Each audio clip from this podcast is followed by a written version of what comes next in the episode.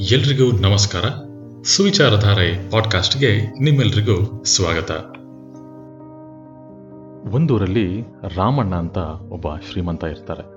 ಅವರು ಊರಿನ ಜನರ ಎಲ್ಲ ಕಷ್ಟಗಳಿಗೆ ಸ್ಪಂದಿಸ್ತಾ ಇರ್ತಾರೆ. ಅವರು ಅವರ ಊರಿನಲ್ಲಿ ಒಂದು ದೇವಸ್ಥಾನ ಕಟ್ಟಿ ಅಲ್ಲಿ ದಿನನಿತ್ಯ ಪೂಜೆ, ಅಭಿಷೇಕ, ಅನ್ನದಾನ, ವಿದ್ಯಾದಾನ ಇಂಥ ಹಲವಾರು ಸಮಾಜಮುಖಿ ಕೆಲಸಗಳನ್ನು ಮಾಡ್ತಾ ಇರ್ತಾರೆ. ರಾಮಣ್ಣನಿಗೆ ತನ್ನ ದೇವಾಲಯದ ಸೇವಾ ಕಾರ್ಯಗಳನ್ನು ನೋಡಿಕೊಳ್ಳಲು ಒಬ್ಬ ಪ್ರಾಮಾಣಿಕ ಯುವಕನ ಅವಶ್ಯಕತೆ ಇರುತ್ತೆ. ಹಾಗೂ ಅಂಥವನ ಹುಡುಕಾಟದಲ್ಲಿರ್ತಾರೆ. ಊರಿನ ಬಹುತೇಕ ಜನ ಬಂದು ನಾವು ನೋಡ್ಕೊಳ್ತೇವೆ ಅಂತ ಹೇಳಿದ್ರು ಅವ್ರು ಯಾರು ರಾಮಣ್ಣನಿಗೆ ಇಷ್ಟವಾಗ್ತಾ ಇರಲಿಲ್ಲ. ಹೀಗಿರಬೇಕಾದ್ರೆ ಒಂದಿನ ಆ ದೇವಾಲಯಕ್ಕೆ ಒಬ್ಬ ಹುಡುಗ ಬರ್ತಾನೆ. ಅವನ ಉಡುಗೆ ತೊಡುಗೆ ನೋಡಿದರೆ ಅವನೊಬ್ಬ ಕಡು ಬಡವ ಅಂತ ಯಾರು ಬೇಕಾದರೂ ಹೇಳ್ಬೋದಾಗಿತ್ತು.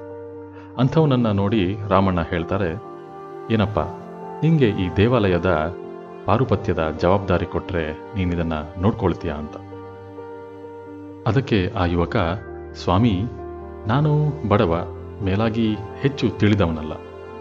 ನನ್ನಿಂದ ಇಂಥ ದೊಡ್ಡ ದೇವಾಲಯದ ಜವಾಬ್ದಾರಿ ನಿಭಾಯಿಸೋದು ಹೇಗೆ ತಾನೇ ಸಾಧ್ಯ? ಅಂತಾನೆ. ಆಗ ರಾಮಣ್ಣ ಹೇಳ್ತಾರೆ, ನನಗೆ ಹೆಚ್ಚು ತಿಳಿದವರ ಅವಶ್ಯಕತೆ ಇಲ್ಲ. ನಿನ್ನಂಥ ಪ್ರಾಮಾಣಿಕ, ಸಾಧು ಸ್ವಭಾವದ ಹುಡುಗರೇ ನನಗೆ ಬೇಕು ಅಂತ. ಆಗ ಆ ಹುಡುಗ ಕೇಳ್ತಾನೆ, ಈಗಾಗಲೇ ಇಲ್ಲಿ ಬಹುತೇಕ ವಿದ್ಯಾವಂತರು ಬಂದು ಕೆಲಸ ಕೇಳ್ಕೊಂಡು ಹೋಗಿದ್ದಾರೆ. ಅವರನ್ನೆಲ್ಲ ಬಿಟ್ಟು ನನ್ನನ್ನೇ ನೀವು ಯಾಕೆ ಆಯ್ಕೆ ಮಾಡ್ಕೊಂಡ್ರಿ? ಅಂತ.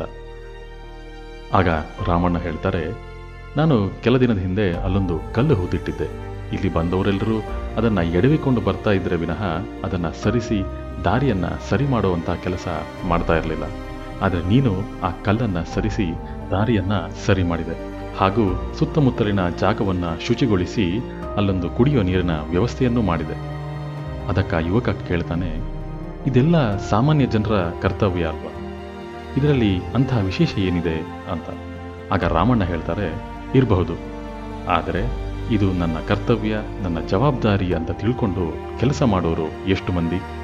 ಅದಕ್ಕೆ ನೀನು ನನಗೆ ಇಷ್ಟವಾಗಿರೋದು, ನಿನ್ನನ್ನು ಆಯ್ಕೆ ಮಾಡಿರೋದು ಅಂತ.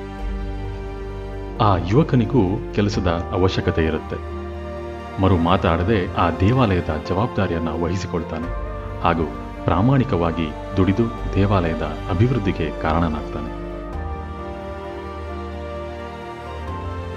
ಜೀವನದಲ್ಲಿ ನಾವು ಸಹ ಒಳ್ಳೆಯ ವಿಚಾರಗಳಿಂದ ಪ್ರಾಮಾಣಿಕ ಬದುಕನ್ನ ಆಯ್ದುಕೊಂಡಾಗ ಅದಕ್ಕೆ ಇಂದೋ ನಾಳೆಯೋ ಒಳ್ಳೆಯ ಪ್ರತಿಫಲ ಸಿಕ್ಕೇ ಸಿಗುತ್ತದೆ. ಯಾರು ನೋಡದೇ ಇದ್ರೂ ಮೇಲಿರುವ ಭಗವಂತ ನಮ್ಮನ್ನೆಲ್ಲ ಗಮನಿಸ್ತಾ ಇರ್ತಾನೆ.